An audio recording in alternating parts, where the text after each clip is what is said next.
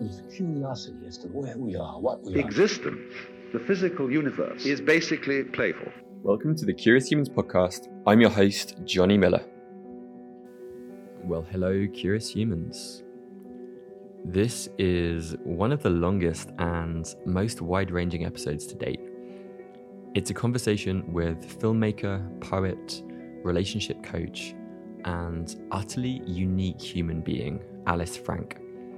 She's genuinely one of the most present people that I've ever met and has a just truly astounding capacity to articulate some of the great mysteries of life.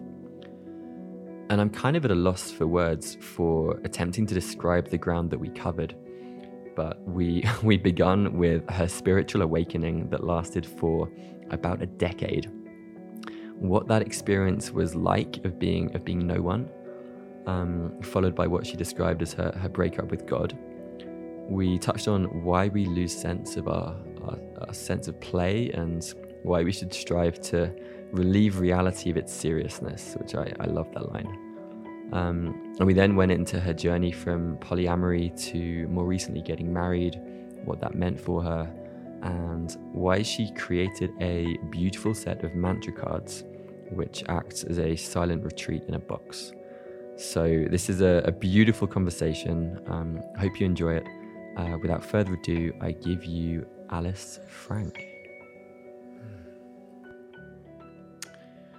Hi there, Alice.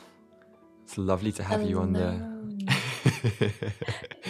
lovely to have you on here. Um, how are you feeling right now in three words?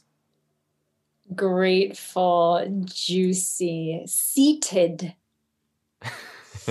Excellent.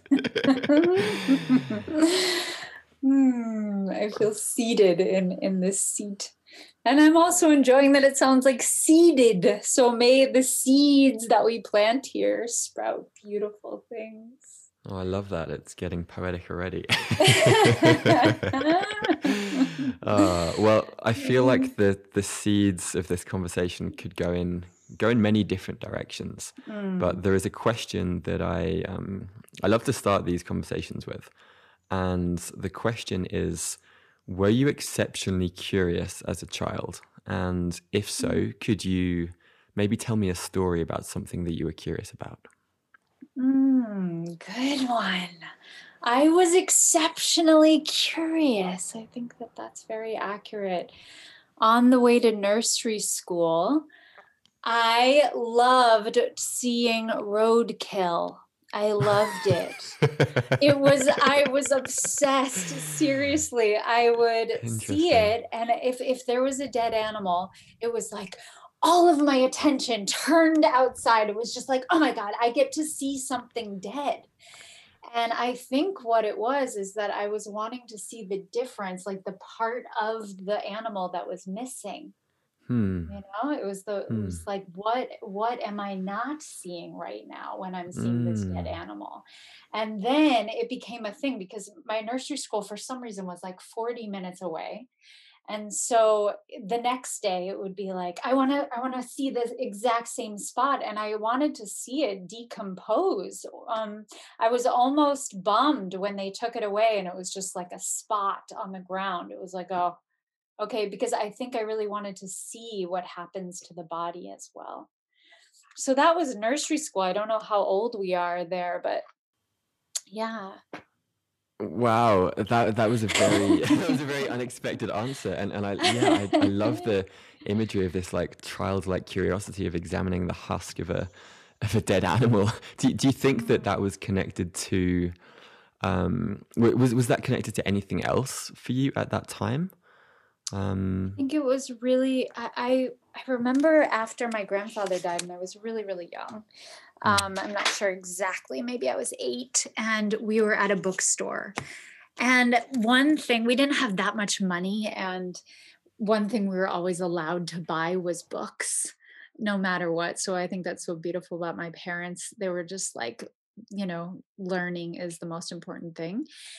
But I was kind of bored and I was walking around, and it was all my aunts and uncles, and we were all just in this bookstore. And all of a sudden, I was like, oh my God, I could read about death. I could, this all sounds so morbid, but it wasn't. It was like, I could actually find out what happens when you die. And I, eh, the fact that a bookstore was a place that had all of the information in the world was so exciting and so i went up to the the cashier and i said hi um could i have a book about death and she looked at me with these sort of sympathetic eyes, like, yes, follow me. And I was so excited. I was like, oh my God, I'm going to find out everything. And I'm just going to read about it. I'm going to know everything. And she walked me over to the kids section, which really surprised me. I'm like, what are we doing here? This is, you know, kids do not know about death. And then she took out a book that looked a lot like my experience of you know my grandfather's funeral. It was like a an old woman sitting on a bench with a granddaughter this black and white black and white photos. And i was like oh she thinks i mean like people dying. And i meant what happens after you die? And on the way into my grand my grandmother's um apartment after that, I said to my mom, like, oh, that was not the kind of death I mean. That's not what I meant. And my mom said, well, you know, there's a problem because nobody knows. Nobody knows what happens after you die because you're dead. So actually, nobody knows. And in that moment, I just remember everybody was a child to me. Like everybody. It was like my mom doesn't know anything. Even my grandfather, who just died, the moment he died, he knew nothing. I just felt like all adults were children and that they actually don't know anything. And I really felt like in my lifetime, like, no, there's something in us that knows this. There's something that will know this, you know? Um, and I feel like when I opened a Kabbalah book, like when I was 18 years old, for the first time, I opened a book of Kabbalah and I saw like the chart of the tree of life. And I felt like, like that that moment came to me it was like oh i'm seeing what i was looking for when i was 8 years old you know like the sort of foundation of the universe and as a as a follow up to this did you have any any favorite books or stories growing up that come to mind? Hmm. I didn't read that much.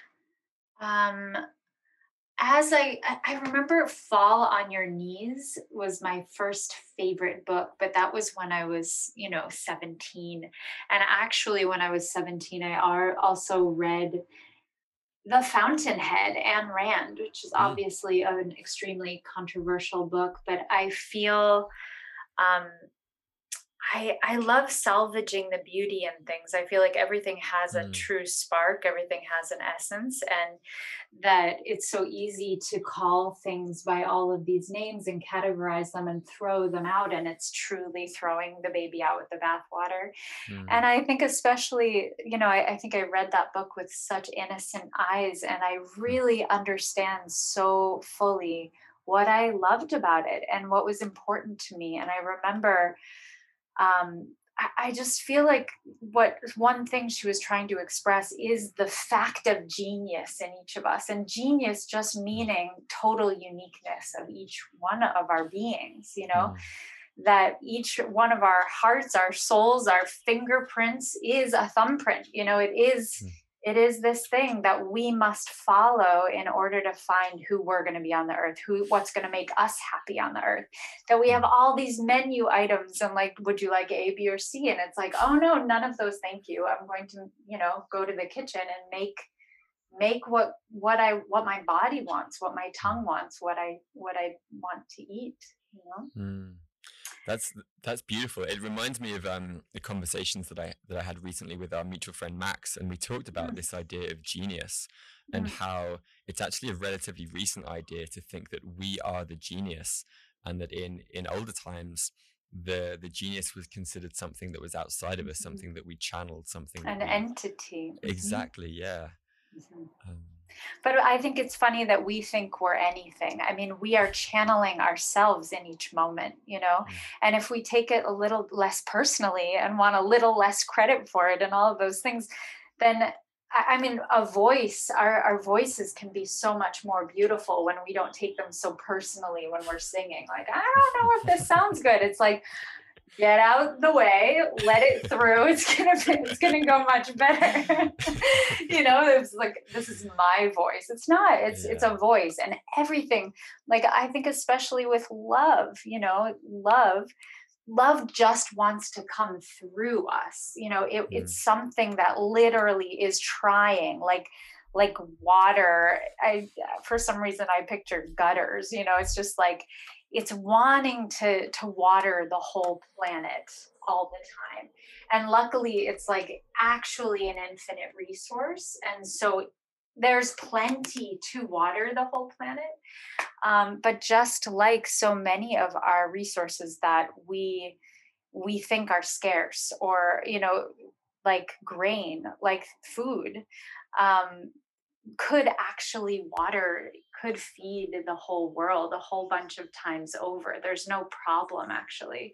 But because of our distribution of it um, it people end up lacking it people end up starving. And so i think with love it's a really interesting way to think about it is that it's a resource and that it just wants to come out of us. And so we we can kind of let go the the withdrawal of it you know mm, mm. in our mm. own beings yeah i i love that and i love the image of it being like water and it, it reminds me of a rumi quote he talks about um your great task is to seek out the barriers to mm, love and, and exactly. kind of investigate the walls to that um, innate force that is within all of us that's right. And also, we think we need to manufacture it. Like, well, I don't really know what you're mm. talking about, love. I don't feel love. I feel anger right now. I feel a million other things, you know. But mm-hmm. it, there's just like a sort of surrender in in contemplating and considering an idea that actually you are a very abundant supply of love. Mm-hmm. And so it's not something you have to make. It's not about being nice or even being loving. It's like something welling up inside of you that wants so badly to express itself out your mm-hmm. heart and mm-hmm. out your words and out your eyes as you walk. And it's really presence. I mean, that's what it is. It's like, un- uh, forget unconditional love, it's unconditional presence. Like I am here and I can include any of what is being said or anything mm. that's happening. I can be present to it, you know? That's that's so beautiful, and it um, there's a definition of joy from um, a monk called David Steindl-Rast, and he he says that mm. joy is the happiness that doesn't depend on what happens. Mm. And what mm-hmm. it sounds like you're speaking to is this idea of that like that well of love that is within us, as opposed to something that we feel like we we seek from partnerships, we seek from friendships, mm. we seek from the work that we do. Yeah, um, like I mean, Jesus says supposedly like that it's a peace that passes understanding, you know? Mm. So like we it, it is actually like I like that word understanding because it's beyond the logical mind. Like mm. here's what I understand and there are limitations around there that and then there's a huge deluge of this that I am, this presence that can kind of flow right over all understanding and and be in this world. Mm. I like the idea also of all conditional love, like unconditional love that's hard, hard to work with. But all conditional is like I can be with all of what is happening in my life. Mm. You know, I can be with it, mm. whatever it is. No. Yeah, I I love that so much, and it it's, it almost feels like the journey, at least speaking from my own experience, is is one of going from the head to the heart and, and how do we mm. bypass our overactive kind of analytical minds um, to access what is what is beneath that yes yeah so much yes i mean that's everything mm. i mean i think that the that the mind um, the mind gets so much bad rap, but in a way, like it's not the mind, it's not the brain. That's not what we're talking about. It's the ego mind, you know. Mm-hmm. And it's not that it is bad, it's actually so necessary, this ego. But so often we just let it, like it's like letting a teenager drive a car, you know, it's just like, uh, it's just really not a good idea. You know, it's not its job yet. So it the ego is just so often like a hand in front of the sun, you know. Um, or it's again with the sun, it's like using the ego to think like, okay, what am I and what am I good for? And it comes up with all of its stories. You know, it pretty much thinks I'm a light bulb when I am the sun. So it's just going to fall short. It's going to, it's going to limit, you know? So it's not that it's bad. We don't have to demonize it. It's not mm. horrible. It's just that it needs to be put in its place. And when we are driving with the heart, the ego gets to like be in its place. It gets mm-hmm. comfortable. It's like, oh, good, mom is driving. That's great. I can take a nap. You know, I can just let her know when I have to pee. I can just let her know, you know, when I really want an ice cream. Yeah. And it's like a smooth ride that way. Yeah.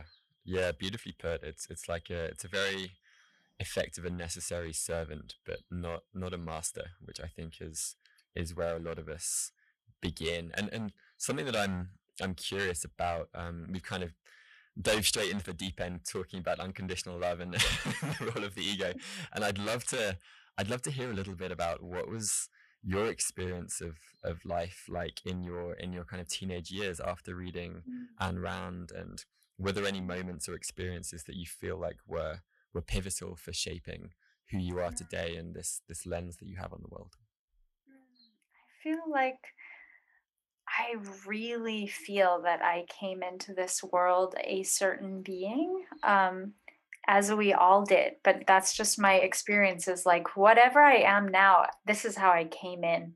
Mm. And I really, I mean, I just remember being really little and being like, oh, I'm so glad they're telling the students this, you know, like I'm like, I'm like as if I was really, really old. Like, oh, good, they need help. They need to hear this, or they're gonna get in trouble, you know. And I just think that um that I I don't know, and I don't know. I never talk about this, but I I was very artistic when I was so little. You know, I mm. just love to draw and I love to paint and I love to sing and I love to dance, you know? Mm. And those are the kinds of things where it's like, well, what was that? Where did that come from? And my dad talks about it now and then. He'll just be like, we have no idea where you came from, you know? Hmm. So I, I feel it's like it came in, it came in that way.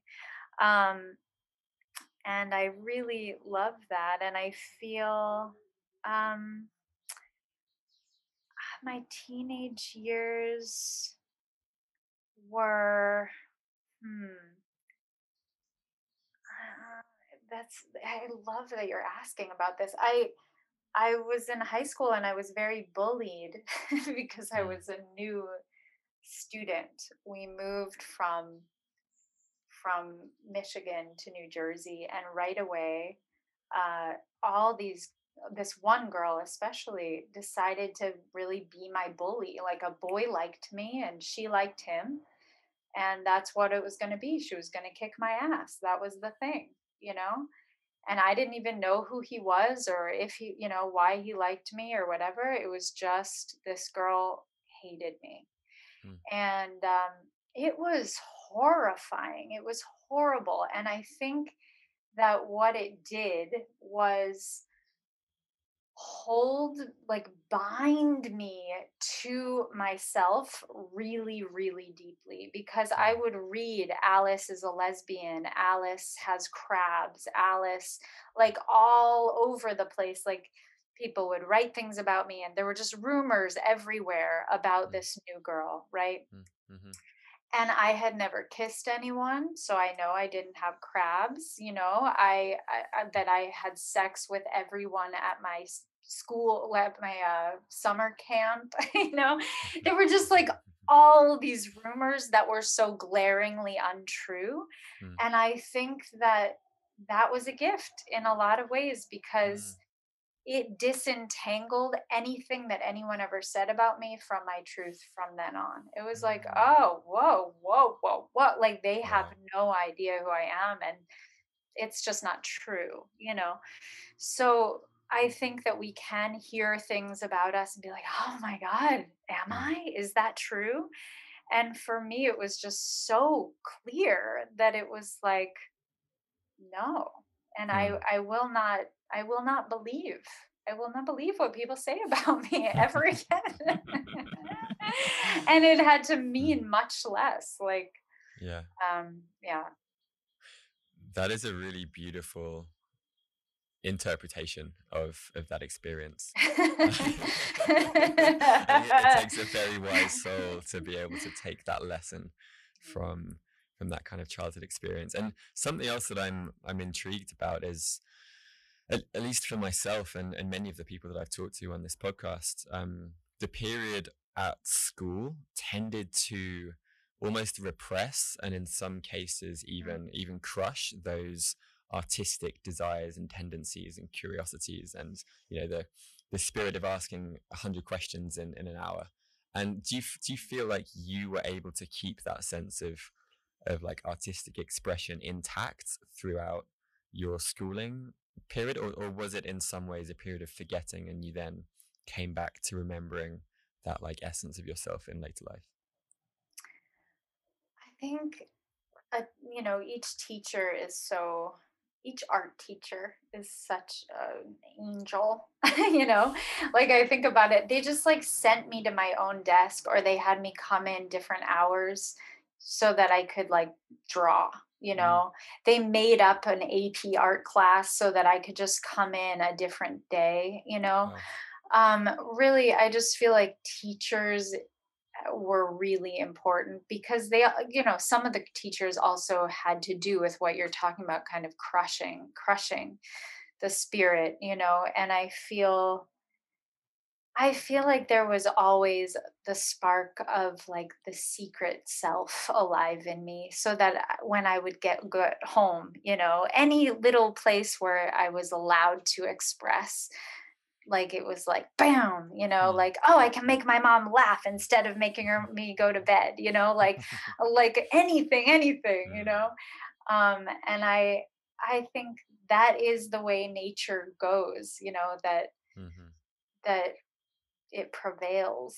Um I really quickly I have a sweet story about my latin teacher because i hated latin. I was like what the heck? They didn't even have latin in michigan. uh, yeah. I Like, was forced what? to study Latin as well, and I resented it. oh so much. And my teacher was an uncool teacher. She had a huge space in between her front teeth and like you know her hair was falling out and it was just like oh my and she just like made the same joke about in one era and out the other over and over again because that's a word in one era. And um and then one time she she said alice you have to come after class at lunch you know we need to talk about your grade this whole thing. And she kept asking me to come and i was resisting it and i would not come and finally she had me come one time and and uh, she said "I- i'm going to fail you if you don't come today and so i went and she said i just want you to know that i heard um, my the the grade above you talking about how you've been bullied and that it's because you're you're nice Hmm. that you and your sister are so nice and that the school doesn't resonate with that you know that and they you know that your grade is just so bad and that that you know this whole and and she just wanted me to know that she was like saving my life you know Mm. Wow. and so i just think that's beautiful Mm. It sounds like you had some really great teachers at your school.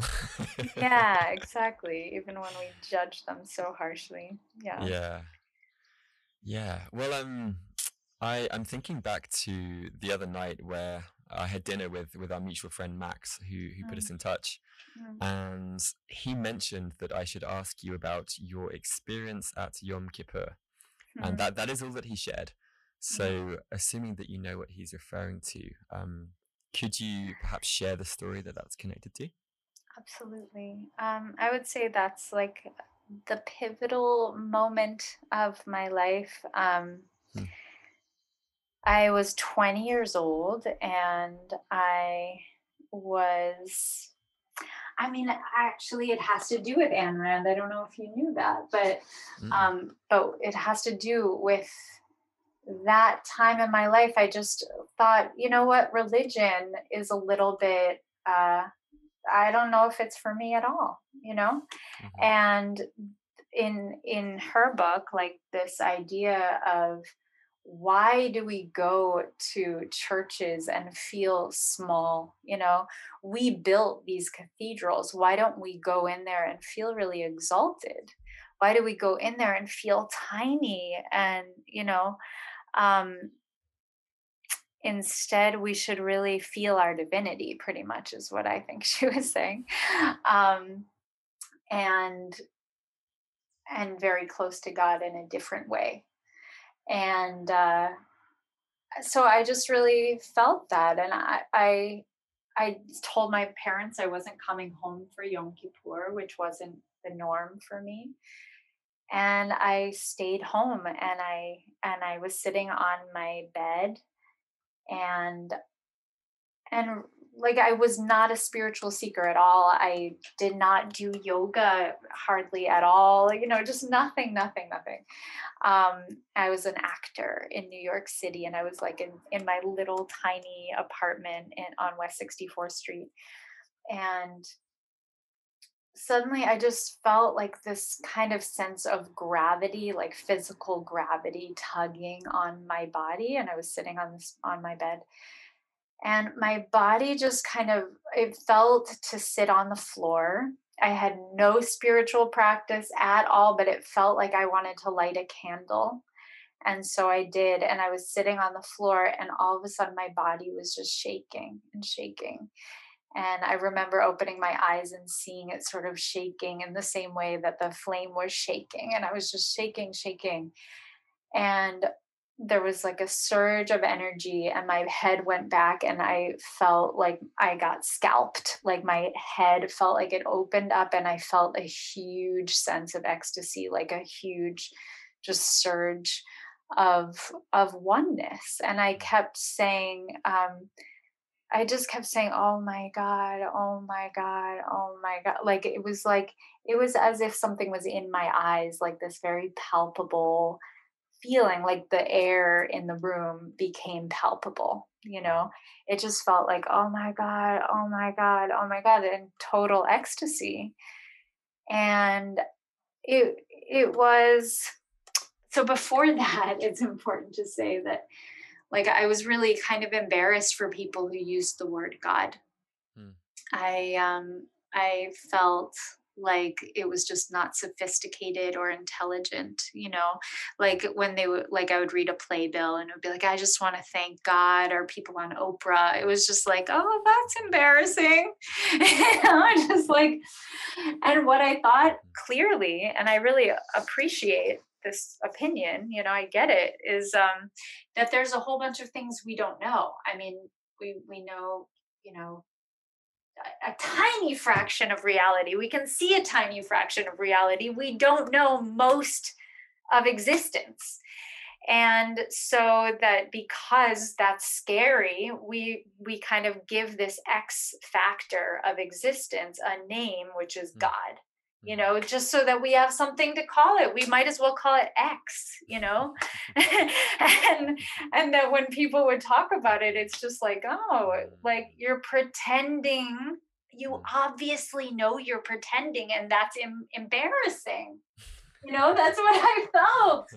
Like it was so clear. And I just thought it was embarrassing and unintelligent. And um, Mm. and then there I am sitting on the floor and it's it's more palpable like this experience of like all of my cells felt totally one with the air around me in the same way as like a pixelated television you know like it's like on a television screen there can be a desk and a person and the space between and it's all pixels and you get that oh those it's just all my television screen you know?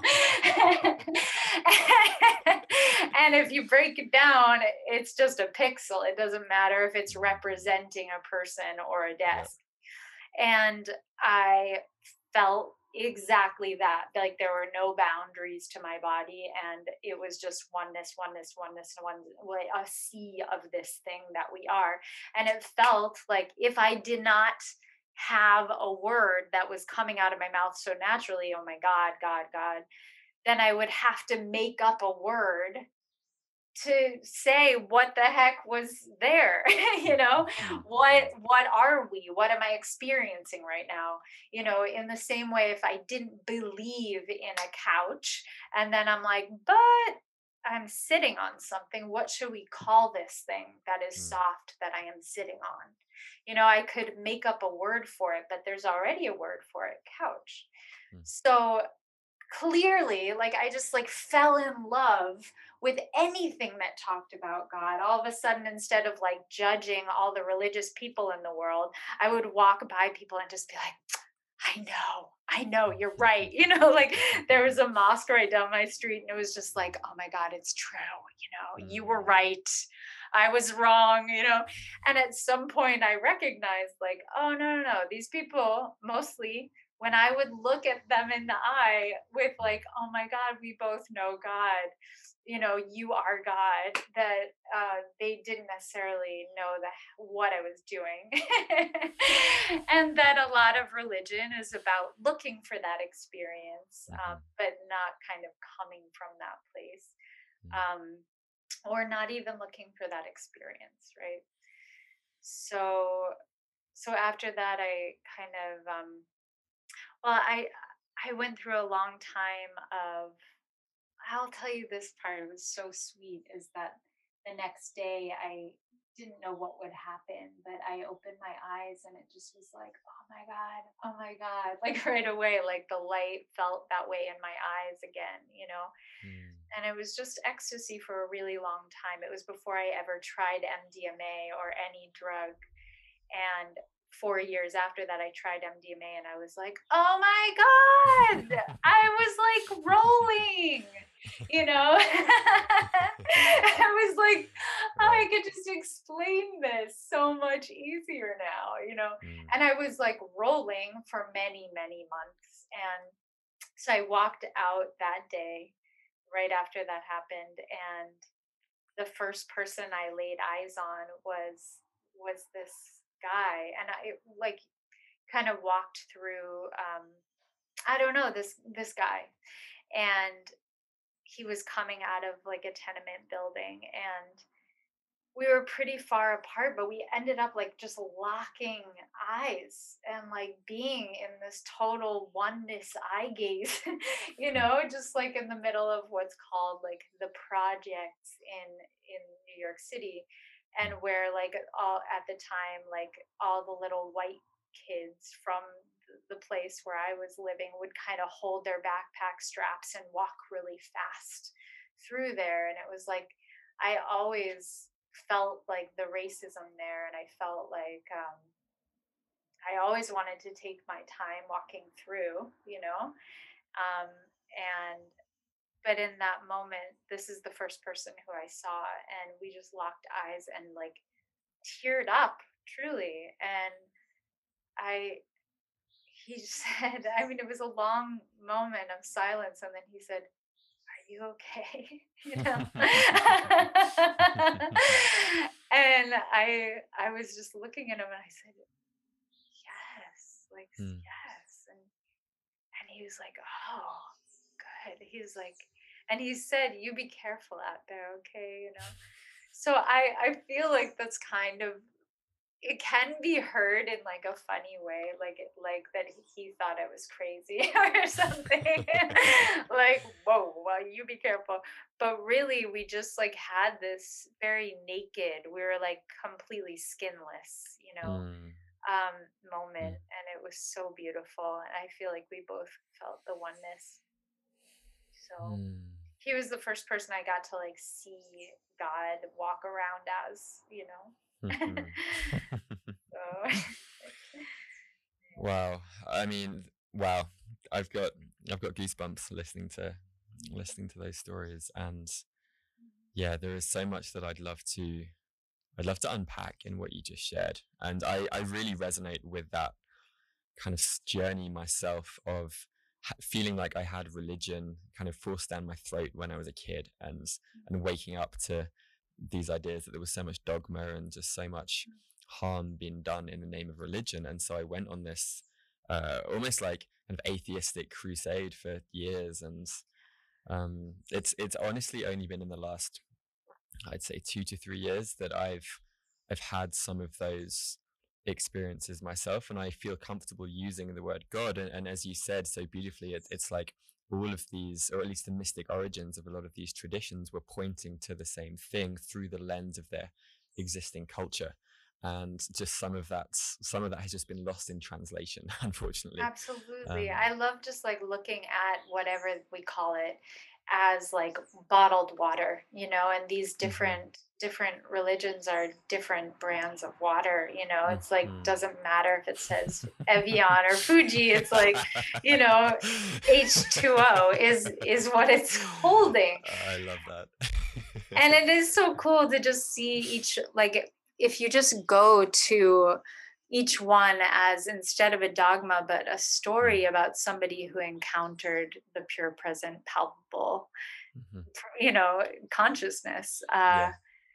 then it's just like yes yes tell me how that happened to moses at the burning bush. Like tell me how how he entered into that space. And it's really beautiful seeing how he entered into that space. He went he walked off the path that he was habitually on because he saw a burning bush. And so he walked out of his norm and sat with that thing that he was seeing.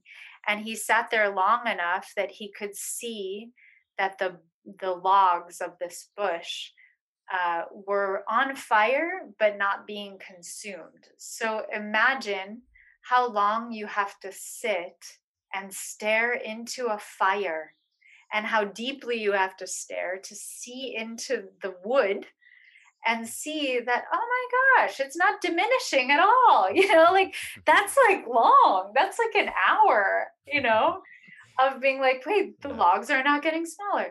So the the combination and this is not just a biblical reference like this is like a cool mystical thing of having to be totally present. So like Mhm.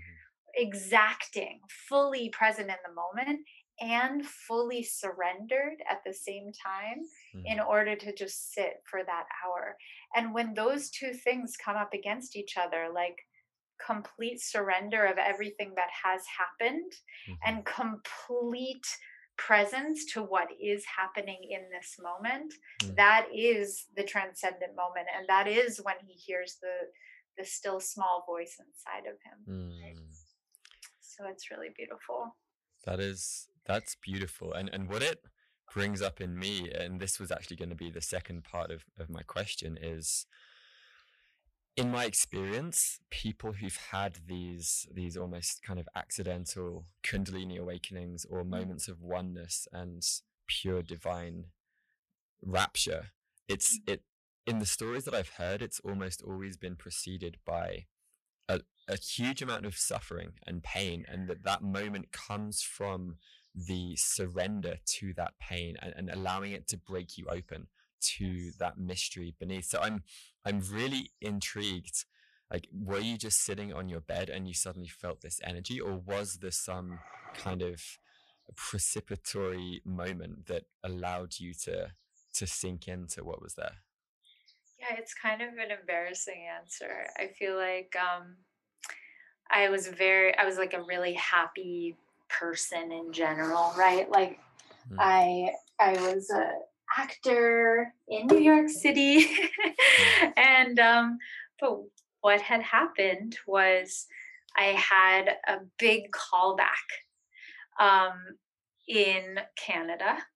And so I was like flown first class for the first time. I was the only one who they were calling back. So I had to like sign a contract even before I went. It was like in the bag, it felt in the bag, you know, um, for me to have this role.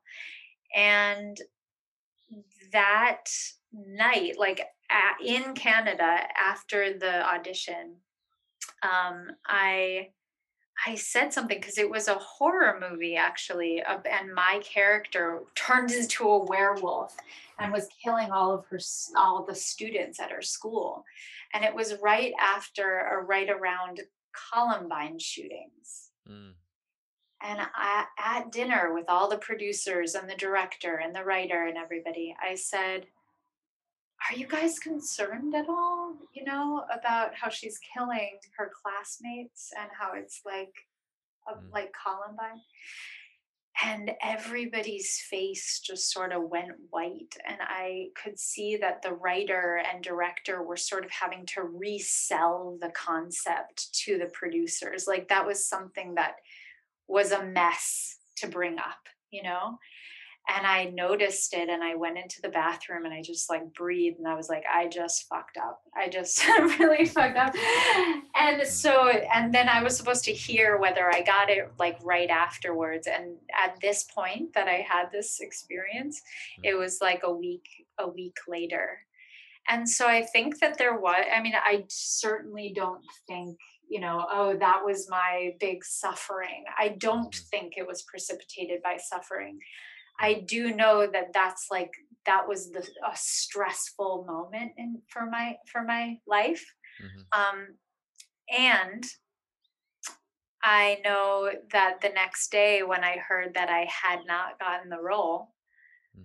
um, that it it didn't matter at all. Mm-hmm. It didn't matter at all. It like went right through me, and I I said thank you so much. Like thank you for letting me know. And they were like, honey, like you can be upset you know like it's okay you know and i was like thank you thank you so and it didn't touch me like there was nothing about it like i had no feeling whatsoever about that ever ever mm-hmm. Mm-hmm. and so it was just a totally different moment mm. in my life yeah mm.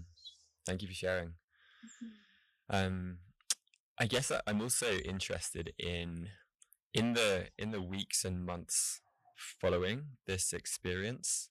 Um, in in what ways did your did your day to day life shift, and and was there a sense of um, was there a sense of, of, almost wanting to grasp hold of that experience and and feeling a sense of maybe grief at times where you were in your kind of ego Alice and wandering around and feeling disconnected from that sense of of like oneness that you'd experience? And was there this kind of trying to get back to that place in different ways, or, or were you able to just let the experience be what it was?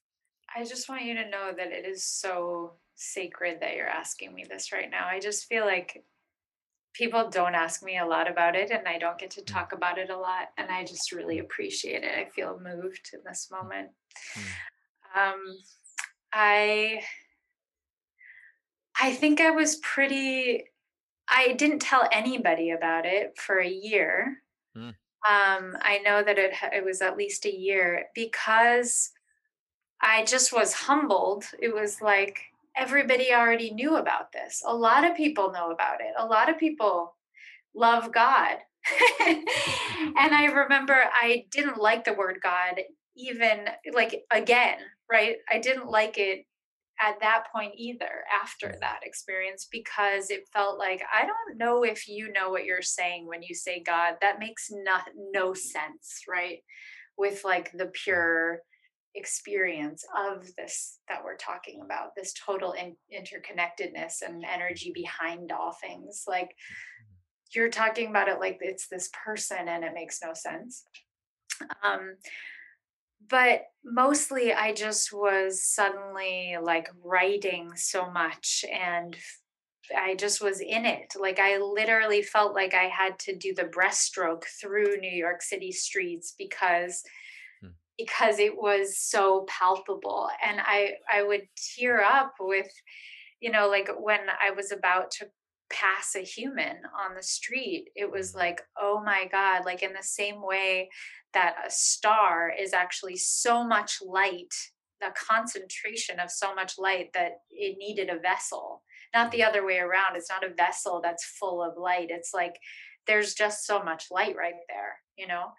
in the same way it felt like that like this this such concentration of whatever we call that thing that it needed eyes and a mouth you know and legs to walk it around and so i'd be like oh my god i get to look in its eyes again every time i was about to pass a person Mm. and it was just a very visceral and very moving and very kinesthetic time and i did not leave that place for 10 years Mm. for 10 years like throughout my 20s i had no interest in doing there wasn't a mourning in in that 10 years at all because even though it spiraled and it changed it was only like changing relationship to this thing that Mm. it was my entire focus my entire everything. It was like oh i should be silent for one day a week you know in order to just pay attention to this thing. That is what i will do. I will you know i fell in love with shabbat in the jewish religion because it it dedicated one day a week Mhm. to that you know and to just i i would go to you know uh what i would go to ashrams i would go to convents like i went to a convent one time a few times actually in white plains um where anywhere where i was allowed to be in silence anywhere um, because I was weird. I was seriously weird in those 10 years because, first of all, it was way before everybody started taking plant medicine and everybody everybody's got a spiritual awakening. Thank God. Thank God. Seriously. Now it's just like everybody's got one of those. And it, this is not a special story. Thank God. I don't want it to be a special story. This is a story about all of us. Hmm. And it's actually why I didn't tell this story very much, like because it could, the ego could so easily be like, oh, yeah, this is very special that happened to me. I was not at all interested in making that day a special day Mhm. or my life a special life because of it. It was like, no, this is just what we are. What I experienced is what we are. And what's so exciting about it is that now I get to talk about this that we are, which is like totally infinite and so much bigger than we think we are, you know? There's so much bigger than how we treat each other like we are. Mm. And so that was what was interesting, not my story, not my awakening, you know. Um, so mostly I think I kind of wandered the earth in a very nomadic way and like joined eyes with anyone who would let me in a very, very silent way and kind of pour love, like the love that just came naturally out my eyes. So I also got a, a sense of how universal love is and how little it has to do with romance Mhm. and that that that's like so i kind of was like against the idea of flirtation right it was like what if you're not flirting with the world we're not alive you know like and so i just wanted I to wipe love wipe that out the idea of flirtation. It's just like are you kidding? Talking about watering the world like that person Yeah. actually needs your attention. You're both in the same park. You're both on the same sidewalk. Like Right. you're you have been called to be the eyes for this person in this moment. You're at this cash register right? Um so be the eyes be it right now you know Hmm. Yeah, wow. That's so it's so beautifully put. And and I think what comes up for me is is although you shared that there was nothing necessarily special about the experience and yes, lots of other people have have talked about more publicly these kind of awakening moments. I, I think what feels to me unique in a way is that it, it seems like in your case the the veils didn't come back down. It, it's like once you were opened, you were able to kind of stay in that place. And I think that's what I was if if I think back a couple of years ago to when I was in the depths of grief, there was this this kind of raw aliveness that you that you're speaking to, and this sense of just deep sensitivity to every person and and nature, and this feeling of connection to myself. But I think, besides a couple of moments of heartbreak since, it, it's been it, it's it almost feels like work to reconnect to that place, and it seems like through through some uh, divine chance you've been able to stay in that place for a longer period of time. And yeah i guess that's just what i'm what i'm curious about. I mean i am too i gotta say johnny. Uh, because um, i think it for 10 years that's correct. Like um, it would descend upon me you know it is something that like i needed to go be alone with it and like uh, you know one time i i was in a meditation at it that was at a church and everybody else left and i was totally incapacitated like mm. I, I i would go into this space of oneness that would descend upon me i didn't go looking for it mm-hmm. It would happen and so like i'd be at a party and i would literally sneak into a closet and just sit because I'm like, uh oh, my ego is about to completely dissipate and I will have no movement in my limbs because wow. I'll be merged with the universe. Wow. And so I would go and like sit in a closet and hope to God that nobody is going to open the door.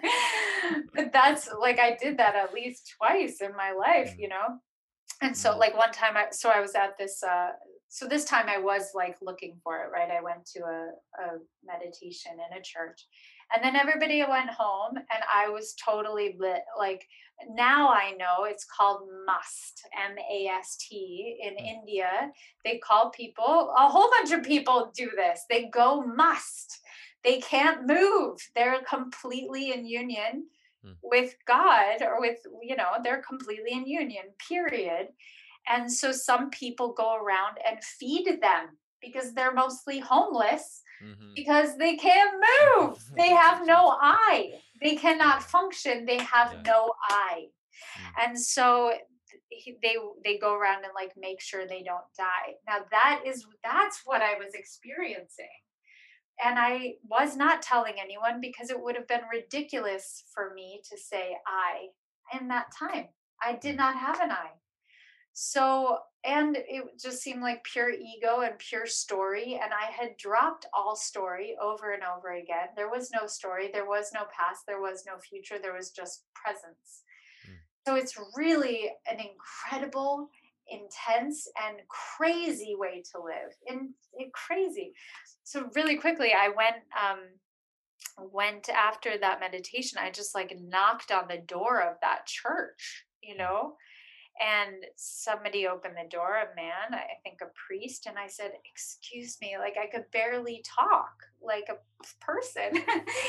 And i said excuse me like could I, uh, is there like a cell or something that i could just sit and be um, just be uh, be with god or something like this? And he was like um no i mean no they're they're just for the nuns and for people this is a residence people who live here you know? He was very annoyed and he was like are you okay? you know? And i said yes i'm so good. And he was like okay well like you can try like the sisters of mercy or whatever down the street or whatever. Hmm. and i put myself in a cab and like got myself home. But seriously like that so throughout that time i wasn't always that way but i also kind of lived for that. I it, it was i was married to that oneness. Hmm. i would go where it told me to go. And so from that moment from when i was 20 and that happened i think i just really was married to it. Um, it was you know there was no other ambition there was this wasn't even an ambition it was just i will walk with this and wherever it leads me is where mm. i will go mm. and then it stopped when i was 30 it stopped and i felt like you know the words that came to me as god broke up with me and i i was Wow. in Wow. like the worst morning for the like you know for my 30s that was my experience Wow. Okay, so there are there, there are a bunch of questions. Um, and the first thing that came to mind is is just this. It seems like this beautiful theme of of what is what is the name of God, and that the name God doesn't really seem to do it justice. And I, I love that image of of it being like bottled water, and it reminded me of this story of um, I think this was back in the eighties where uh, religious leaders from all around the world met at an event, and one of the things they were discussing was, you know, what what is a universal name or label that we can use to refer to this? Because God and Allah and and Jesus, you know, no one could really agree. And one of the one of the Eastern uh, religious leaders suggested that they use the term the Great Mystery. And that was the one term that all of them could agree on. And it reminded me of, of your uh, use of the word X. Oh. and I, I think there's there's something really powerful about that, about what it is. You know, maybe the great mystery is language that points to this even more directly than some of the names that we've been using. Um, but anyway, that was that was just a little aside, and I'd love to, or I'm I'm really interested in hearing, like, there's there's two things actually. Firstly, um, did you do any any writing, or, or like were you still engaged in the world in your in your twenties in this period where you didn't feel like the the Alice I was present, um, and and and uh, part two was again was there a moment where you felt like like God broke up with you, and and what was that experience like? Yes. Um, okay. Some of the writing that I did in that earlier time, um, I, I wrote under the name uh, A Diva's Guide to Spirituality because I was still acting in Los Angeles at the time. Um, like I moved to Los Angeles soon after this experience, and I was still an actor but in between being an actor like i would go to this basement with this rabbi um, and like this tiny little contemplative meditation group in a basement in los angeles. And i was just having like complete just ecstatic ecstatic experience all the time. Um, while i was like changing outfits and learning lines and you know, putting on makeup and um, kind of juggling the neurosis, which is what it felt like being an actor was like tr- wearing all these personas, you know, and it felt so strange to be doing that work. And it was really, it, it when I was about 26, I totally stopped acting because of that. It felt like actually film is for something. I love media still, but it's only to transmit the oneness. It's only to transmit the presence that we are so that people could wake up you know compete people would like see something and be like huh i'm feeling something and just sort of accidentally go into silence. Like that's that's what i felt like it was really for. I didn't want to say anything and here i'm like doing apple commercials and you know heineken commercials and you know um and it was pretty amazing. Like i uh i i did that 70s show and that 70s show in that audition i was at the uh final callback or whatever and it, they were doing it this strange way where everybody was there and they were going to tell us at that moment who got it you know which is not normal at all. Um, usually you get a call and so the casting director came out at the end and said uh, she came up to me and there were like 30 girls in the room and she said alice uh, we would like you to do the role and i co- felt completely first of all um, equanimous whatever you know that word Yeah. you know it was like i either got this or not whatever, like I will do it if I get it, you know? And I felt completely one with everybody in the room who was just told that they did not get it. So that was my experience all the time was this sort of collective organism. I like there's something that was like uh we are one organism with millions of orifices made up to make love with our existence you know um so like i mm. felt like them too and so and i was so weird in that moment that she said alice alice you got the part you know she was like she thought i didn't understand the words and i'm like oh like so in my mind it's like what words would a normal person say? How can i express what you know that i understand? So i was like thank you thank mm. uh thank you you know? So it, it just uh i don't even remember your question well just just to to riff off that what what comes to mind is I, I wonder if there is this interesting relationship, and I'm thinking of Jim Carrey specifically here, of of being in the acting world that allows you to have some distance from these roles and these these masks and these identities. And I wonder yes. if part of you was able to do that for yourself as well, so that Alice became another kind of part that you could choose to play at times, but it wasn't like the locus of your identity or your awareness. So beautiful. Exactly. It felt um, like my experience with acting at that time was like look at all the things we can pretend to be but right. meanwhile i am this constant underneath them all and i and that is true we are like all these labels we pretend to be like oh look i'm a girl oh look i'm a, an actor oh look i'm you know mm-hmm. and it's like these are things i am pretending to be and not what i am and that's what i felt so much actually i love i mean i like gender was a big thing for me even because I felt so clearly not a woman and not a man. I felt so clearly the androgyny of our souls. Hmm. And so I it was a very different time again and I would say to like when I was getting to know a man, I'd be like so I'm not a woman.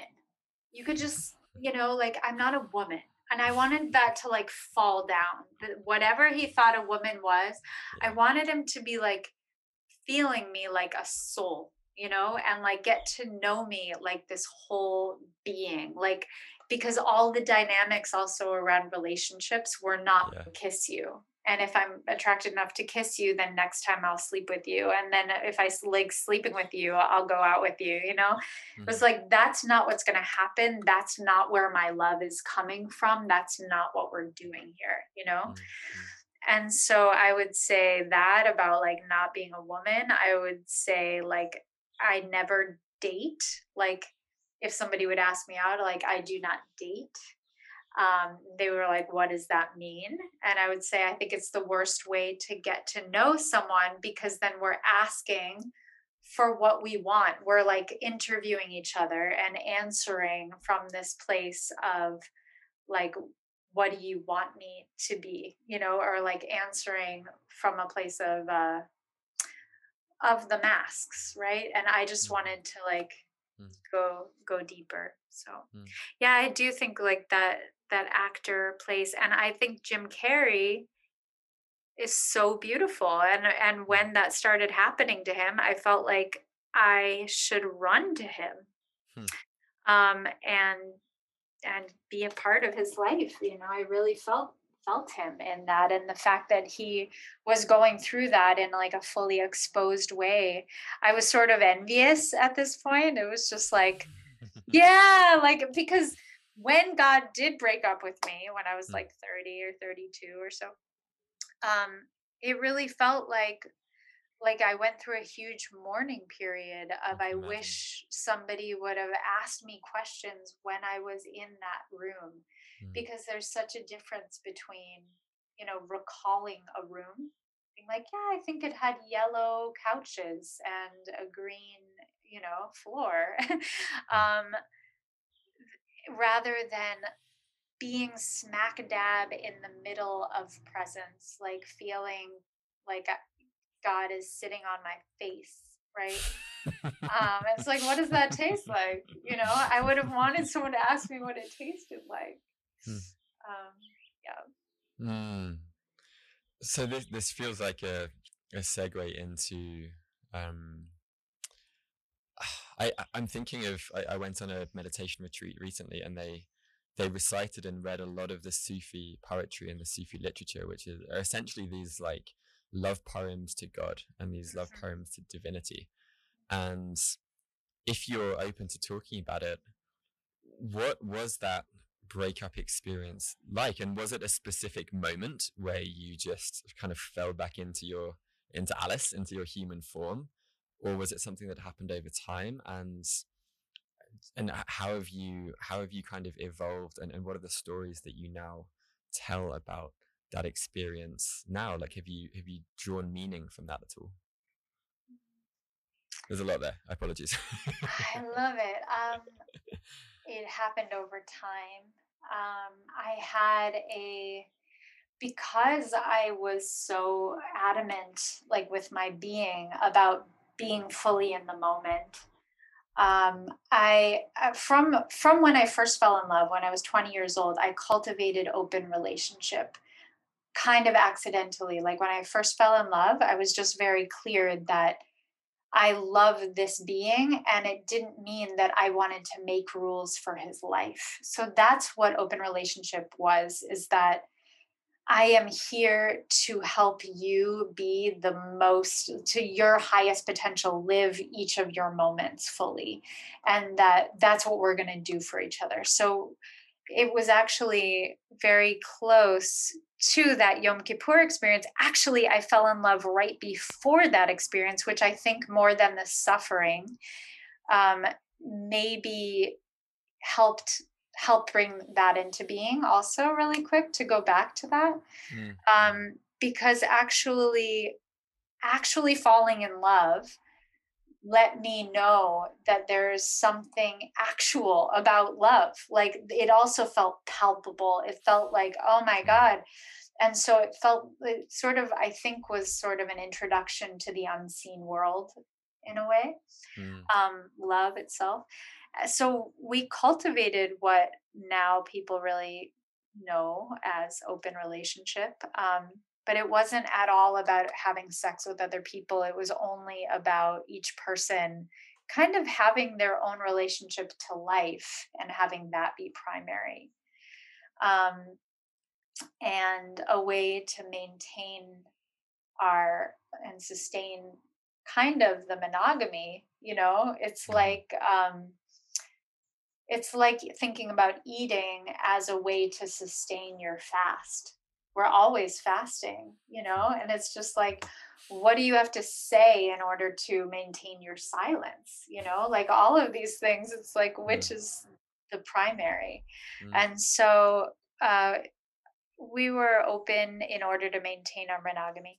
Um, and so, mm, that what was that? Oh, yeah. So I always had a very different way of relating to people. And then in my late 20s, um, I I had a huge kind of catastrophe where like it got more and more open and open where I was finally like totally in love with the love of my life and I was 29 years old when we met and the container needed to be so open so that I could be fiercely in the moment.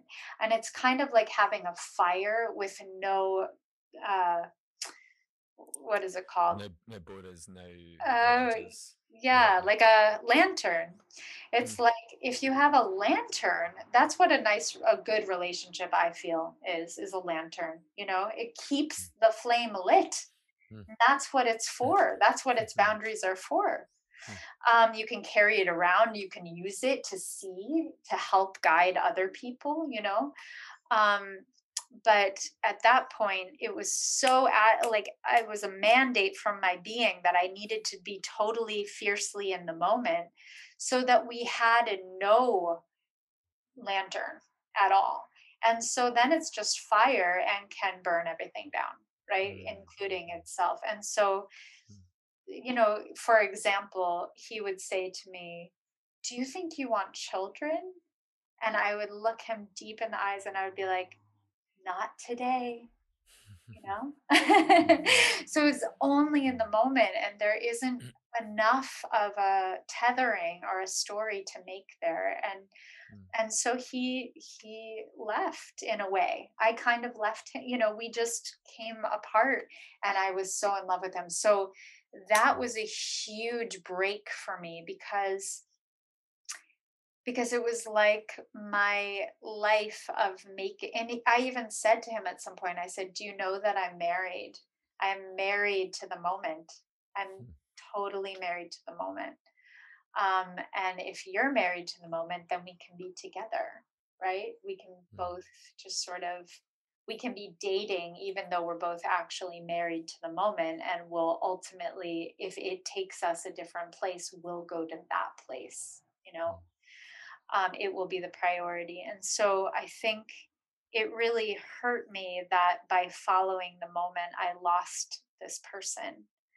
Um, who i Mm. am now married to parenthetically Mm. um, so i think in my that was just such a loss that i i just became i felt a little betrayed by that probably without really understanding that and and just kept showing up in the same way as i did like at the ashrams and uh, you know renting out a cabin in woodstock and just being there by myself and kind of going like a lover like going to all the places where we knew each other me and presence Mm. and doing all the same things the things that i would do to seduce it when i did you know like walk very slowly with all of my attention in the moment and letting go of the past and letting go of the future and you know doing yoga and all the things.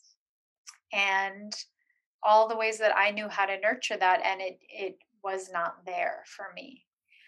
And I know that it was a slower process than I feel like it was because, you know, I I I know that I like met a friend in the forest somewhere and I remember I was in a very oneness state and that was when I was 36, you know. So these things where I'm like, okay, I know it was over a long period of time, but it was also just a long period of sort of of aloneness and i think like i i started out in solitude in a really beautiful way and it was uh, very purposeful and then it turned into isolation when it's not on purpose i think that's just isolation and Mm. suddenly i'd be alone and lonely and Mm. um so it just was a huge difference and i just think it's amazing to notice like when life takes a turn because we have these ideas that like this is what i think about this and this is how i feel about this and we have to just it's like that heart print you know you have to go slowly enough to feel this moment like that mm. was you a mm. whole year ago you're that person is dead now and planted buried in the soil of what you are becoming in this moment and it's mm. like can can i let those that series of beautiful beautiful life and beautiful incarnations of myself let them die and come Mm. into this moment over and over again so that it can inform me now and i think it took a long time to really just like get that i was in a very different moment that where i did not need people now i need people Mm. where I wanted to live alone, now I must live with people. Like I like these things where it was just like, nope, everything is different now. And so to Mm. catch up with my own life, you know. Wow. Wow. Um this this story it it feels reminiscent to me of of Ram Dass's narrative of spending 10 years in the in the Himalayas with his guru and and then coming back to America and having this this conversation with a friend who said you know you you spent so long kind of being high and like being in these states of oneness but you you kind of taken human form. Why don't you try taking the curriculum? And and it sounds almost like a similar um, turning point has happened in your life as well, and that your now husband, it's it sounds like was perhaps a catalyst for that. And I'd love to hear, as someone who has recently married myself, um, we were married just almost three months ago today. Um, what have you what have you and your your partner learned about creating those boundaries for yes. the or create or building the lantern for that flame to to come through and and have you have you managed to cultivate the conditions for that sense of of loving presence to arise despite having the container? Mm, so good. I feel like i feel like i want to answer an earlier question and then this one really fast. Mm, please. Okay. Um so because it, it is a really specific moment that it uh, like thank you for the Ram Dass story it's so beautiful it's exactly this um i think that that's what life did to me you know it was like um like no you're gonna have to be alice now you're gonna have to be alice like uh you're i used to just really wear my name like even when i put out my first poetry book it was under that we are and i was I very serious about that it was like nobody was supposed to know that who put that out and it was so so much that there's like this you know the the work of hafiz and rumi a lot of it was translated especially hafiz by daniel ladinsky this beautiful poet in his own right and he he and i know each other and that's an amazing story for another time and he um he wanted to write a poem book with me and he would not write it with me unless I put my name on it. And that was that was a no for me. Like it was so I just thought it was like the worst thing that we could possibly do if the entire all of the poetry is about saying this is who you are you are not your accomplishments you are not your failures you are not this tiny capsule that you have thought you are, that the mind thinks you are. You are not that mind who thinks you are this. Hmm. Like, come out of it. We are all one. We are that we are, right? And hmm. being in that presence where we're actually all the same thing is so what we're wanting to share. And so that then to say, Alice Frank went to this college or did not go to this college and blah, blah, blah, blah, blah, blah, blah, blah, blah. It's just like, are you kidding me? We're going to contract down into these tiny formations that we're trying to express we are not? Like, no, that's like a huge setback in evolution in a moment. Like, no way. And so that's where I was. It's such a different. So I feel like life was just like, okay, so we're going to need you to be Alice now. We're yeah. going to put you back into this tiny little body. And um, I went on Facebook.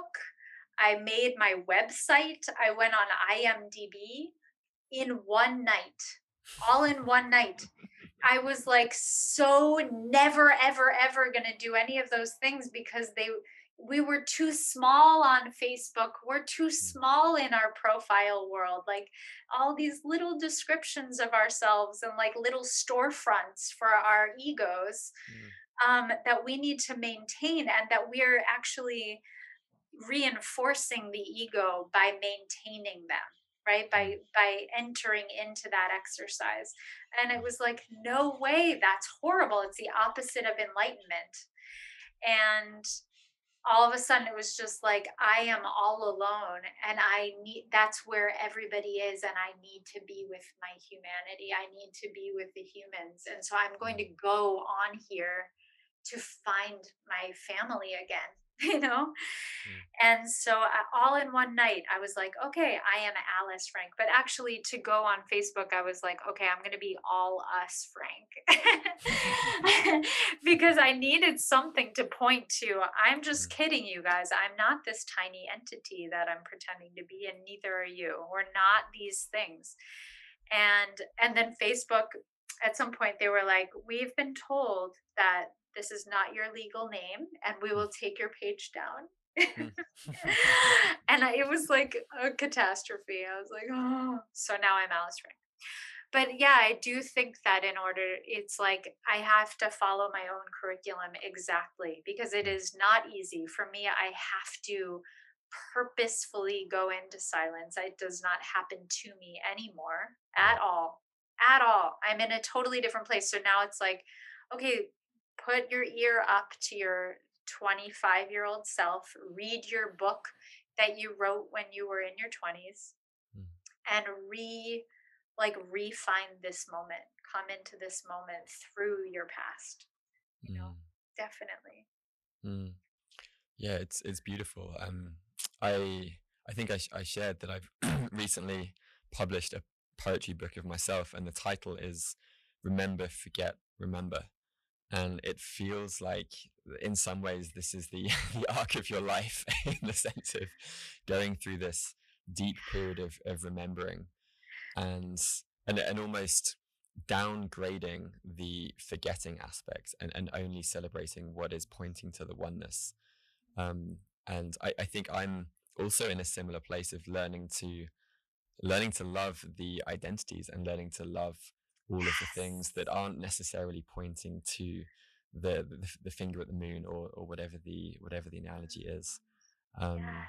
But it's because it's it's all part of it, right? But we we tend to kind of um, elevate maybe that which is is higher or that which connects to oneness and and somehow think we're above or we're use the word more evolved than than the humanness that's right and it's yeah it's just so good to like be be in the persona like hmm. be here and feel what that feels like and like love what you love and hate what you hate and hmm. you know and be in the personal love like i love we both just got married and hmm. it's like yeah that go for it be tiny yeah because you can't be you know like it all of all of it is infused with that oneness it's not other than you know it's mm. it's all in here and so it's just such a different way to like it's what tantra is it's like going mm. all the way into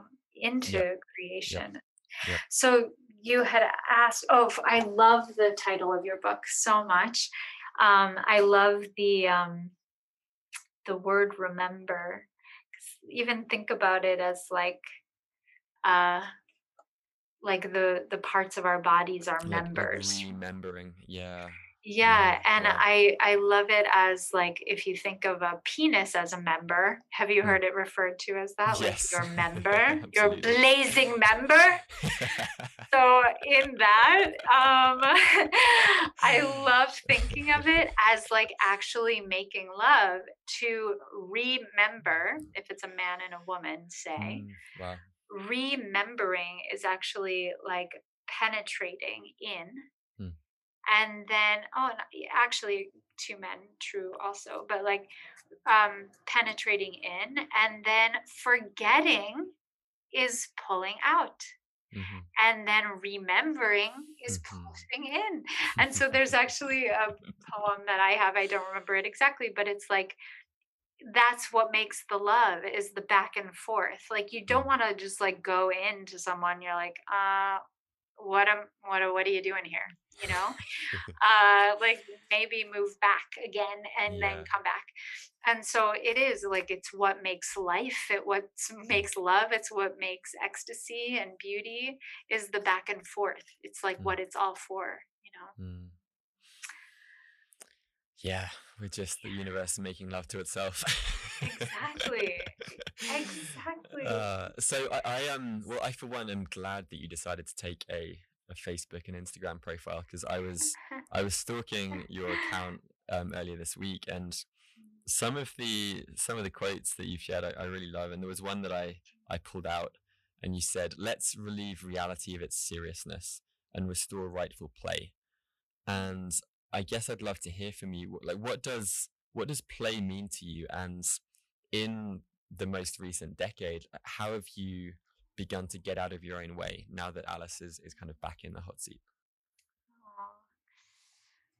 Such a fun question. And I will go back to the one about relationships. So maybe Okay. they're maybe they'll go together somehow. Um, oh my goodness.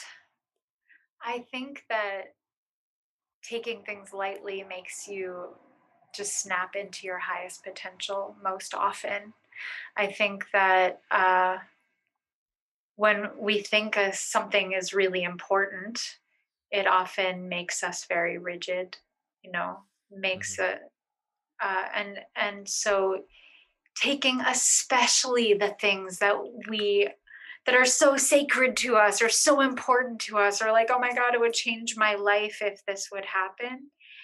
And softening and let it be like one of my favorite mantras does not make sense to the mind but one of my favorite mantras is can you imagine if it mattered?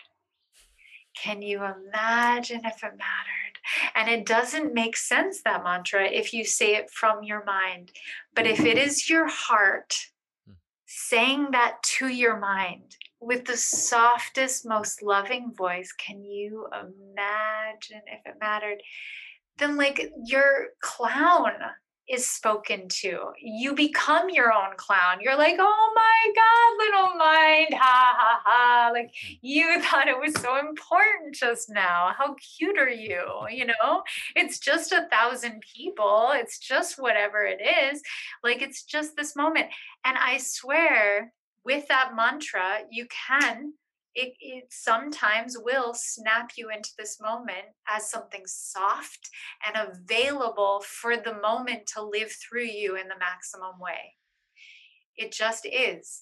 So, the best thing we can possibly do is relieve ourselves from that seriousness. Like, mm-hmm. seriousness is the violence within you, you know?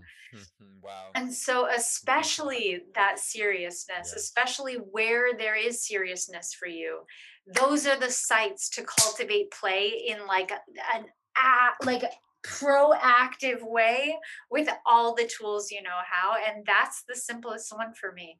Like, can you imagine if it mattered? Sometimes, like one time, I had like a mala. And I don't use it in, in the classical way, like my 108 beads and you know, do my little meditation with my mala. I don't do that. But I was about to go on stage one time and I had it in my hand. And with each bead, I was like, Can you imagine? Can you imagine if it mattered? And I was just walking like that. And my heart got so soft and I felt so available. And it so tuned in with love that is the whole reason that you're going to go on stage is the whole reason you're going to show up on a mm-hmm. date is the whole reason you're alive so it's just like how can it's what you said before returning to your heart how can you get really juicily in your heart and i think so many of these things sound you know sound very conceptual sound really nice and it's such a literal thing like coming into your heart like if you can massage your the center of the chest with your fingertips like almost violently like open it open your chest cavity you know like open up your heart. It's a literal literal thing hmm you know? So, Yeah. Wow. And that reminds me of um on this this meditation retreat, it was the center is called Hridaya, which is I, I believe Sanskrit for the the spiritual heart, which is meant to be uh, two fingers width away from the the spine. sternum Um, yeah, away from the sternum. And there's a practice that they uh, they shared with us, which is they called it blowing on the embers of the heart, and it's like imagining that there is this fire in your heart, and when you breathe, it's like the air is tickling this part of you, and over time, as you say, there is this like felt, tangible presence that builds there, and it goes from being this abstract idea to something that you actually you feel and you can kind of like soften into. Um, yes i think those are the kinds of things that are like rebuilding my connection now you know just Hmm. so much um where it's like no that is that's literal it's something that that we have to hack into like Mm-hmm. hack into the moment hack into your heart like yeah it's it's technology we have to do it So, on that note of, or on the theme of hacking into the heart, uh, something that Max mentioned is that you've recently started uh, love coaching. and that he he shared you're incredibly gifted at helping people to break out of societal norms around what love is and isn't. Mm. And I would love to hear um, how how your perspective on all conditional or unconditional love has has changed, and what is it that you're kind of hoping to guide couples or, or individuals through in your coaching? Mm-hmm. Wow. Um, I I think that mostly I I want partnerships that exist on this planet to serve humanity rather than just themselves because I don't think they can just you know I, I think that's what they're for. I think that if we think about humanity as a village, um, then it's very lucky and almost uh, not the norm to have these nodes that come together as partnership. You know that feels very specific. I've always just felt like we we pretend that that's the given for every single person's life and that's just a very specific way to go. Like hey i i promise forever this is what's going to happen it's like what? Someone put that in your head? That's totally made up. Do you know that that's completely made up like if you were just born on an island like that is not what you would necessarily think was normal at all. So it's like such a conditioning. It's crazy how conditioned that is and how unquestioned it has been. Mm-hmm. and so that's like number one is like dude follow your organic path and see what is true for you like you might like we we take on the idea that we're so jealous because somebody's looking at someone else. That might not even be true for you. If you just let everybody else's voice of like oh if they loved you they wouldn't look at someone else throw that out the window and just see how you feel about it. See see and walk close enough to it that that you find what's true there. Like i just think that most uh, because we're so conditioned it's like okay that's what i'm looking for. If i do not find this one person to give all my love to i will not be successful i will not be happy i will be alone you know? And we said this before that that actually i think coupleship compulsive coupleship like that the kind that we are conditioned with has taken over community right? Mm-hmm. has has become the community so that if if you don't find that you're fucked, man, you're just fucked because nobody else is going to catch you and you're going to be alone. And that's a huge problem. And it makes us, of course, it makes us totally desperate. And that's not the way we're going to find our organic truth and really know what we think about anything at all. We're just going to be literally dancing the void of hell you mm. know, which is a void dance, right? Like we're just gonna be in like, oh my god, like what if I don't like what if you're not funny enough to be my husband? What if you're not good at what if I'm not pretty enough? What if I like it's all just gonna be a mess. Every date, I just want like anyone who's going through that dating, it's like a total insane nightmare if we treat it like if you don't find your person, you're going to fall into the void mm. of nothingness. And so I liked to take that center that we've given away in that conditioning back into our center and say, like, no, actually, here I am. I have a life. I am alive.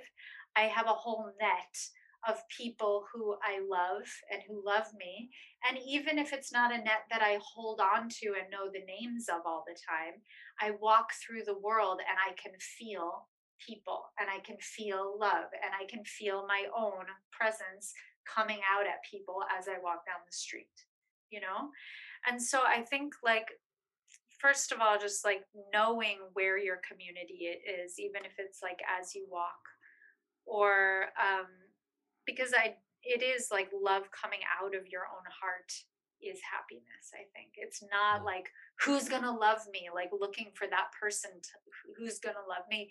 It's actually open your heart right now like instead of walking down new york city streets and being like oh my god nobody even looks at each other nobody you know like oh i'm everyone's totally alone start saying hello start opening your own heart start saying you know being being the thing you would like to happen and it changes it changes a lot you know?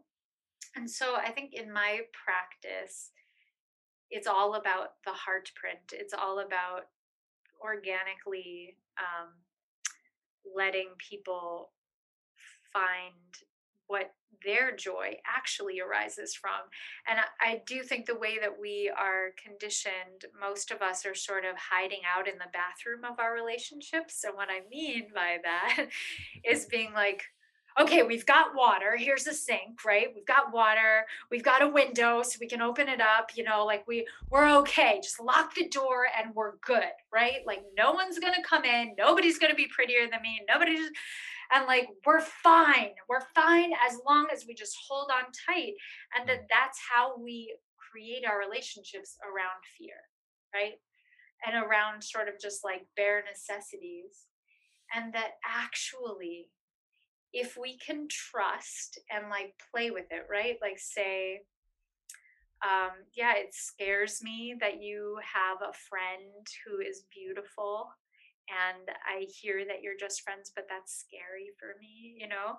Mm-hmm. Um, but let me dance with that. Let me like let me say yes to it. Let me be vulnerable in the fact that it's scary, but not let my fear be the boss of me, not let mm-hmm. the ego be the boss of me. And say, like, I feel scared that you're going to dinner. And of course, you should go to dinner, right? Mm-hmm. And then, and like let communication be everything and go all the way to the edge of it so that I get to find out, like, oh my God, I was so afraid. And then the whole time you were gone, like I was so nurturing to myself. I did my taxes. I, you know, called somebody, you know, like things that I've been like avoiding in my own life because we're always together. I've been, or like I call someone who I always like, I haven't returned my calls because I'm in a relationship now, you know, and we hang out or whatever it is, like that I am more than this than this little balancing act of a relationship that's constructed out of fear. I am wider than that. I am more expansive than that. And wow, my heart can actually incorporate more love. I can be happy for my partner that mm. he has a friend, you know, mm. and I can be even curious about this person. Um, I made up the word uni uniamory because you know, for a long time I had open relationships, but I never felt that the word polyamory um, like was a strategic word for me or a fitting word because I felt like no, sometimes I'm with no lovers. I'm just with myself. Sometimes I'm with one person and very good with that. And sometimes I'm with everybody, you know, just sort of universally. And so I needed a word Hmm. that incorporated all of that because to focus on the manyness like oh yeah i'm poly like i i need many it's like no it's uh i i'm also it's it's all one. Like and also thinking of those different relationships even if i do have two different lovers thinking of them as two separate loves is not helpful for me. The only reason to ever have my partner allow my partner. I'm saying allow but really we all we we belong to ourselves actually. Um that to let them be with another person is to exercise my own expansion. Is to say i like their love is not separate from our love. I can like wrap my heart around that other person and like include that love in our love. And so things like this. And at the same time, I'm loving monogamy right now. I have no interest in enforcing that idea upon my husband. Um, I, it is like what I help people through in like especially at times of their marriage where they where somebody is interested in someone else like i just think it's so sad that so many marriages end mm. or relationships end because somebody was curious you know and it's like oh god you know how often does it happen where you're like no no no i'm really really curious and then you like break up with someone so that you could go and investigate and all you think right when you when you're doing that like the first meeting is like oh man like i really want to be with my partner right now you mm. know and how sad it is that things like are so intense that it has to end over that so i do think that going back to the unconditionalness like that the idea that i love you except if you are interested in someone else like i think that is a huge condition. That uh, that is actually a very huge opportunity to open your heart and be like okay love i am so i want to be curious with you. Like why do you think that's coming up? Who do you think this person is for you? What you know what what is what's happening in your life you know like what is this? And like how do we navigate this now? How do we do this?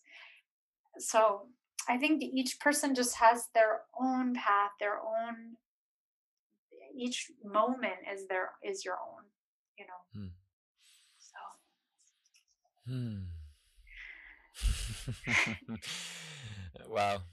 Um i i loved the the the idea that you you opened with about partnerships and, and, and marriage being in service of humanity and in in our own wedding um part of our part of our vows and part part of our commitments to each other is to show up as mirrors but still holding a place of love because I, I feel like intimate relationship is the arena that is going to bring up our shit. It's going to bring up our shadow. And it feels like the, the great art or the great dance is how can you hold the partnership? How can you hold each other in that space of love while still navigating through whatever the tension, whatever the resistance is? And that's something that we've been kind of going through even in the last few weeks. And, and on the other side of that, there is this expansiveness and this even greater intimacy and, and connection.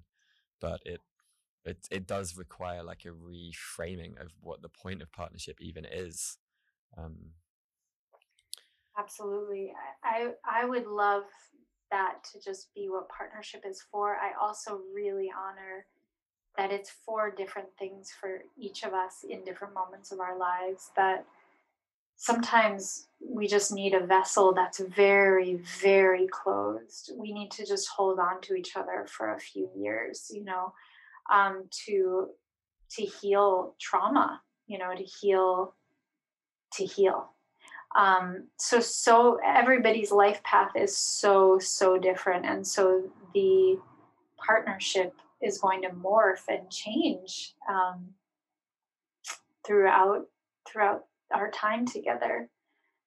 Um, I love when somebody is that has been really open and poly and then they're pregnant and they're like what the? You know like it's just like are you kidding me? You know it's just like like that is inappropriate and they are correct you know for them they are correct. Like like the man is like what just happened to my partner she was totally into this you know mm-hmm. and then it's just like yeah her body is becoming a house and she needs um, her partner to to be a builder of that house you know to be a caretaker of that house mm-hmm. so it's just I, I think the main thing is really like so much listening and so much faith in yourself to to know what you need and then go even deeper. Like the, the balance of knowing like being pretty secure and like no this is this is where i am. And then being brave you know then like taking a moment to be like but what does me in this moment being brave look like? Mm, and can beautiful. is there space for that?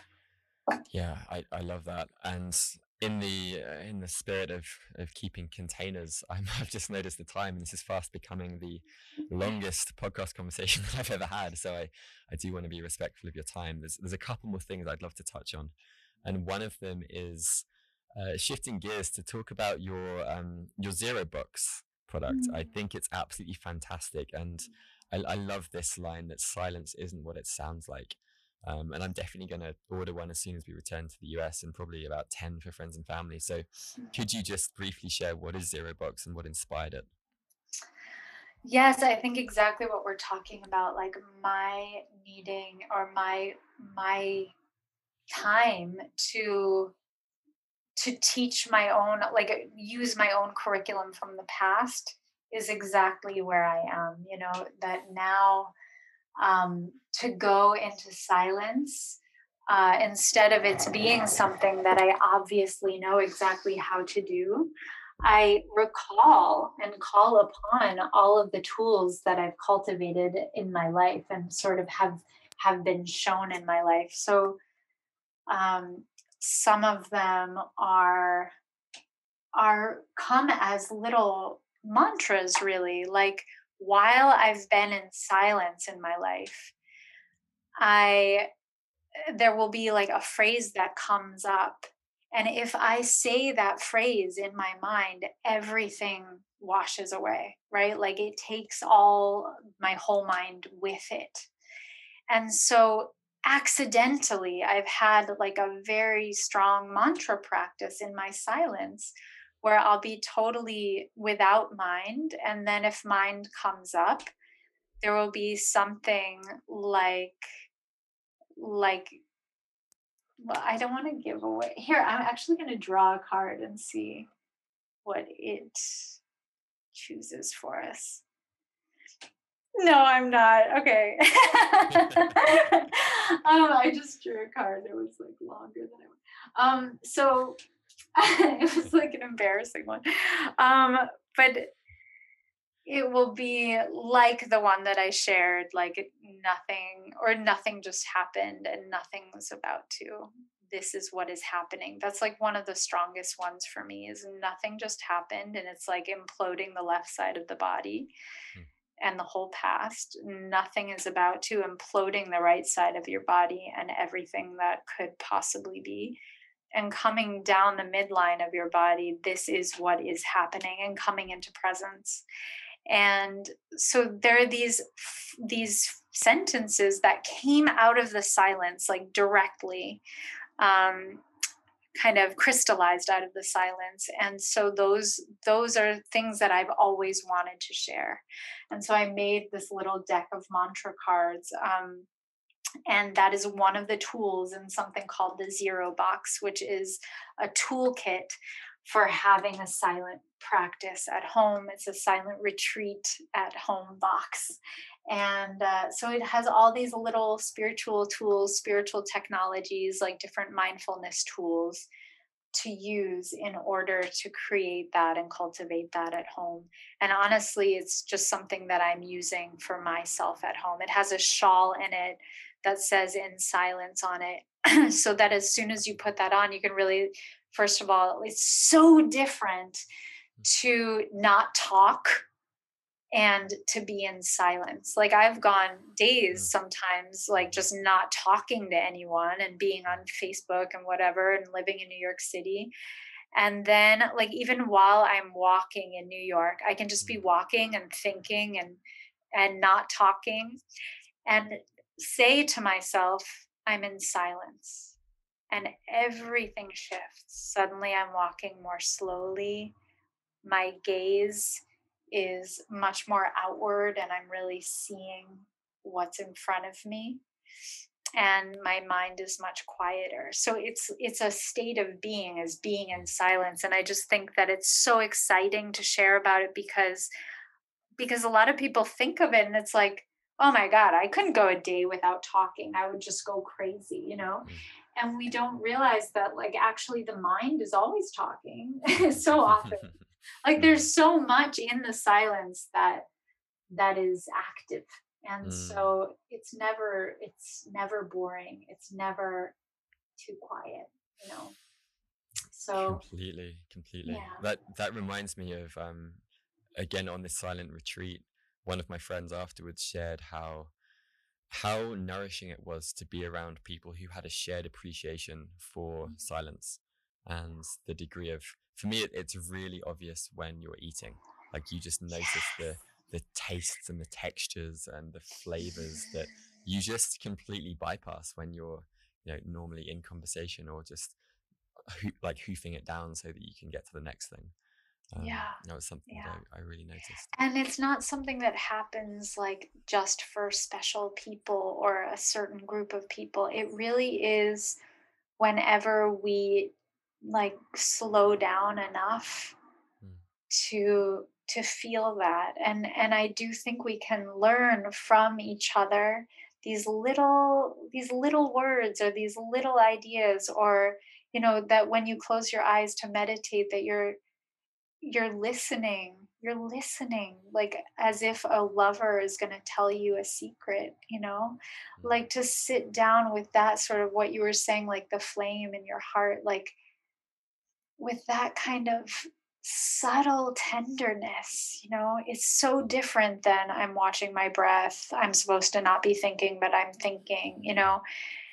It's it's all of us that can do this and i think it's just really really important to remember hmm Absolutely.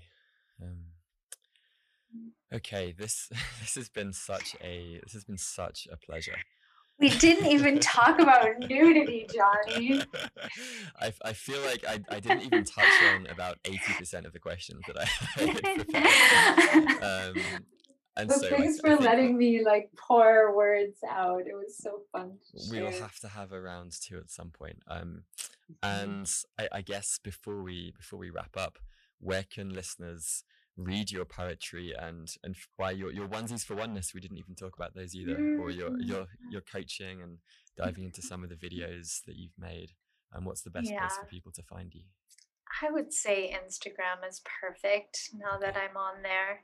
Um, and that is Uniamory. So it's U N I A M O R Y.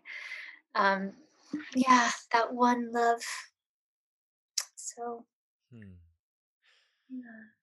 I mean, you looked in all the places. Do you think that's the best spot? I think that's great. I think also your website that is the same the same name. Yes, think is a fantastic starting uniamory.com. You can get the um the zero boxes and the the onesies, and that that was a good portal. Mm. Yeah, and I love I love questions and I love contact so much. I love connection. Hmm. And I love this so much. Thank you so much. I I so appreciate your voice and your sensibility and I can feel the experience behind all of what you're sharing here. Hmm. Thank you. Well, speaking of questions, um, I usually like to close with this line from Rilke, and he said, "Try to love the questions themselves and to live them now. Perhaps you will then gradually, without noticing it, live your way into the answer." And with that in mind, what is the question that you feel like you're living yourself right now? And Mm. what is one question that you might leave our listeners with? Mm.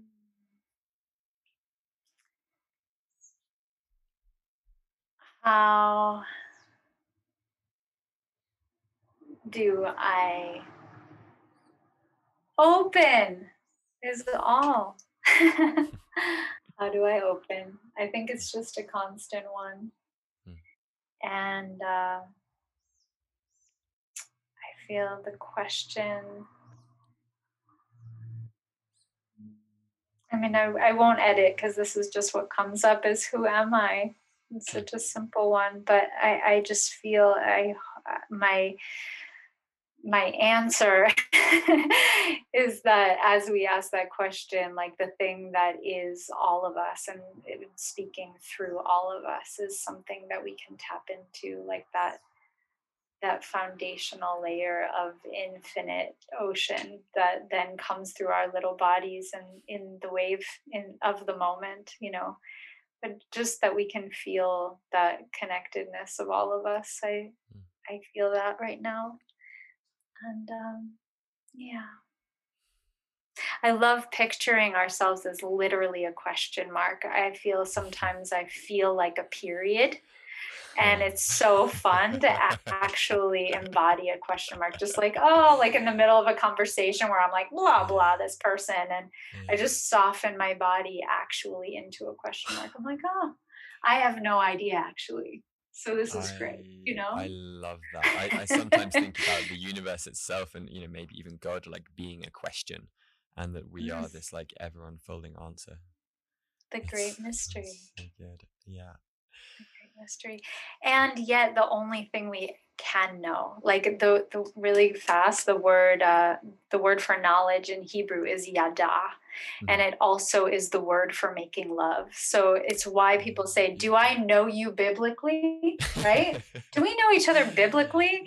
Is Uh-huh. because you're Wow. saying, wait, did we have sex? You know, because knowledge is penetrating fully into something and, and making love. And so, yeah, that I think God is the unknowable and the great mystery and the only thing that is literally in your mouth right now and in your eyeball. So you're knowing it right now.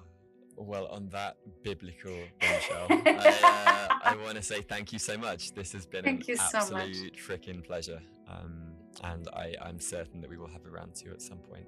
So thank you so much for your time and your wisdom and your just eloquence with, with speaking to some of these things. It's it's been such a gift. Thank you so much. It's so beautiful to be here, love. And have a great one.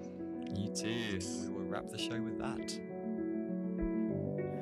I hope you enjoyed this conversation. It would mean a lot to me if you could take a few seconds to open up your podcast app and give Curious Humans a shiny five star rating. This not only helps more people to find it, but it will help me to get more awesome guests in the future. And if you're not already subscribed, then the Curious Humans newsletter is where I share monthly morsels of interestingness and podcast updates. You can sign up for that at jonny.life. That's J O N N Y dot life.